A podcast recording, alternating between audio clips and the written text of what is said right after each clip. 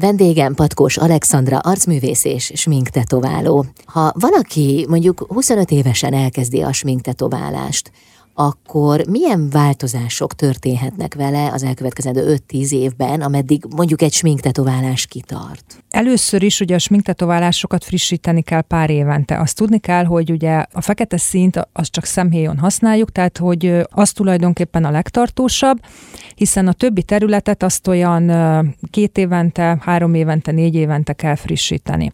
Tehát amikor egy formát meghatározunk, mondjuk egy 25 éves arcon, akkor azt mindig végig gondolom, hogy az a forma, amit készítek neki, az az ugye hogyan fog változni tíz év alatt. Tehát ezért fontos az, amiről volt, volt szó, hogyha valakinek eleve szomorú állásról szemöldöke, akkor ha én a szőr mögé tetoválok, és nem emelem egy picit a végét, akkor azzal még szomorúbb lesz, hiszen azért, ahogyan látszik, egy 25 éves, és egy 35 éves közötti különbség, vagy egy 35 és 45 közötti arcon a mhm. különbség, azért mindenünk ugye folyamatosan szomorúbbá válik, megy le a, hát gravitációval. A gravitáció, sajnos. Van. Tehát akkor, amikor jön például egy olyan hölgy, nagyon fiatal, és azt mondja, hogy ő egy nagyon dívás szemhéj tusvonalat szeretne, és nagyon vastagot, és nagyon hosszan kihúzva, én mindig fölhívom a figyelmet arra, hogy ez ott lesz tíz év múlva is, viszont hogyha ö, megváltozik az arcod, és ugye a szem az az, tehát hogy a szem körüli bőrfelület az, ami a, a leghamarabb elkezd változni, akkor azzal a vonal egészen lefele is kerülhet, ami nagyon előnytelenné válik. Hát meg kiemelheti ott a ráncokat. Egyrészt igen, vagy hogyha nagyon-nagyon kihúzzuk, akkor gyakorlatilag már a ráncok szét fogják vágni, azt beleér. beleül. Igen, ja. beleér, így van. Tehát ezeknél, tehát addig, amíg mondjuk egy sminkbe ezt meg lehet csinálni, mert az csak az csak a bőr felületen, ugye egy fekete rajz, addig a tetoválásnál vannak olyan szempontok, hogy bár sminknek hívjuk, de hogy sokkal, tehát i, például ilyen esetekben én azt szoktam javasolni, hogy csináljunk egy olyat, amit én már látok az adott szemformán, bőr típuson, szemálláson, hogy az milyenné fog alakulni, akkor én azt javaslom, hogy csináljunk egy olyan vonalat, ami 20 év múlva is teljesen jól működik, és inkább tetessen fel egy műszempillát, aminek végső soron lesz egy olyan cicás dívás jellege, és ő, ő inkább egy tussal húzzon rá. Még hogyha ez egy kis macera is minden reggel, de nagyon-nagyon meg fogja hálálni később. Uh-huh.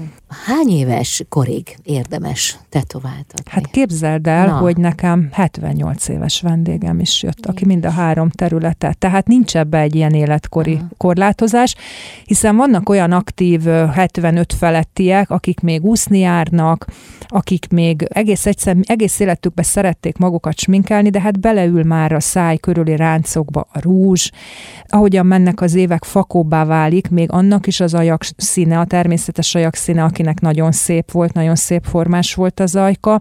A szempillák is ritkásabbá válnak, tehát hihetetlen változást el lehet érni egy olyan arcon, akin pont ezek a, ezek a picit megváltozott vonások, fakóbbá válik, fantasztikus. És hát valljuk be, hogy azért nem olyan jól látnak az idős emberek. Hát szemüvegbe sminkelni, hát az egy, az egy tortúra. És ezt, ahhoz nem kell idősnek lenni. Tehát nem bizony. 40 év felett romlik a szem, és azzal már szembesülnek a nők. Hát ne is mond.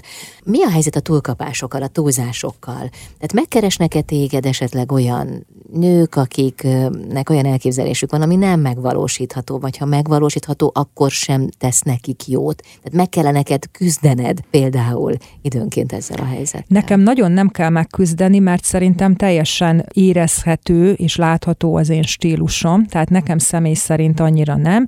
Jönnek ilyen esetek, amit az előbb elmondtam, hogy valaki nagyon dívás tusvonalat szeretne, de hogy mivel nagyon részletesen és nagyon érthetően, közérthetően elmagyarázom, hogy miért, ezért szoktak hallgatni így a szakmai véleményemre, meg a tanácsomra, de persze jön, jön, jönnek olyanok, aki azt mondja, hogy ő szeretne telte bajkat, húzzuk három milliméterrel följebb a száján, és akkor elmagyarázom, hogy ez nem jó, és miért nem csinálom meg, de viszont tudok neki egy olyan alternatívát kínálni, hogy én megtalálom annak az adott szájnak a legmagasabbra rajzolható, és még természetesnek ható vonalát, és hogyha egy picit még tölt bele egy kis hialuronsavat, úgy, hogy a kettő együtt nagyon természetes jelleget adjon, mert én sokszor ezeknek a módszereknek a kombinációjába hiszek, például egy ilyen extrém kérés esetében. De egyébként miért nem lehet 3 mm-rel? Azért nem lehet, mert, mert nagyon sok szájnak, hogyha oldalról megnézed, akkor van egy domborzati pereme.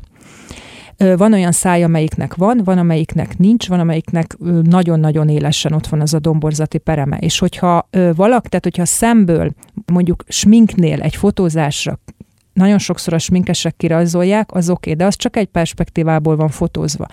De amint én oda tetoválok, és te ülsz valakivel mondjuk egy asztalnál, kicsit oldalról látod, akkor fogod látni, hogy azon a peremen túl, tehát a peremen kívülre lett, ez az egyik oka, hogy nagyon bután néz ki. Másrészt pedig ugye ezen a peremen fog megcsillanni a fény, mert a fény az mindig föntről jön, vagy a nap, vagy a, ugye a plafonon levő fény. lámpa, igen, és akkor nem ott csillan meg, ahol annak valójába kellene.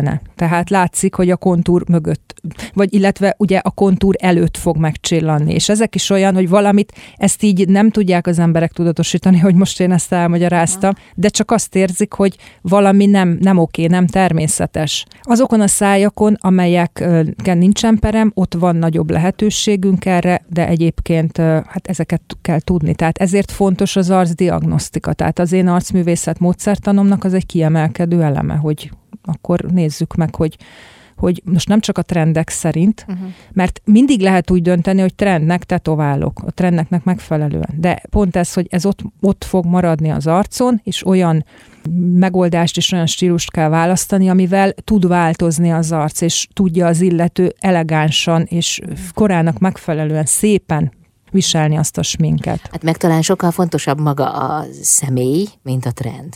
Így van.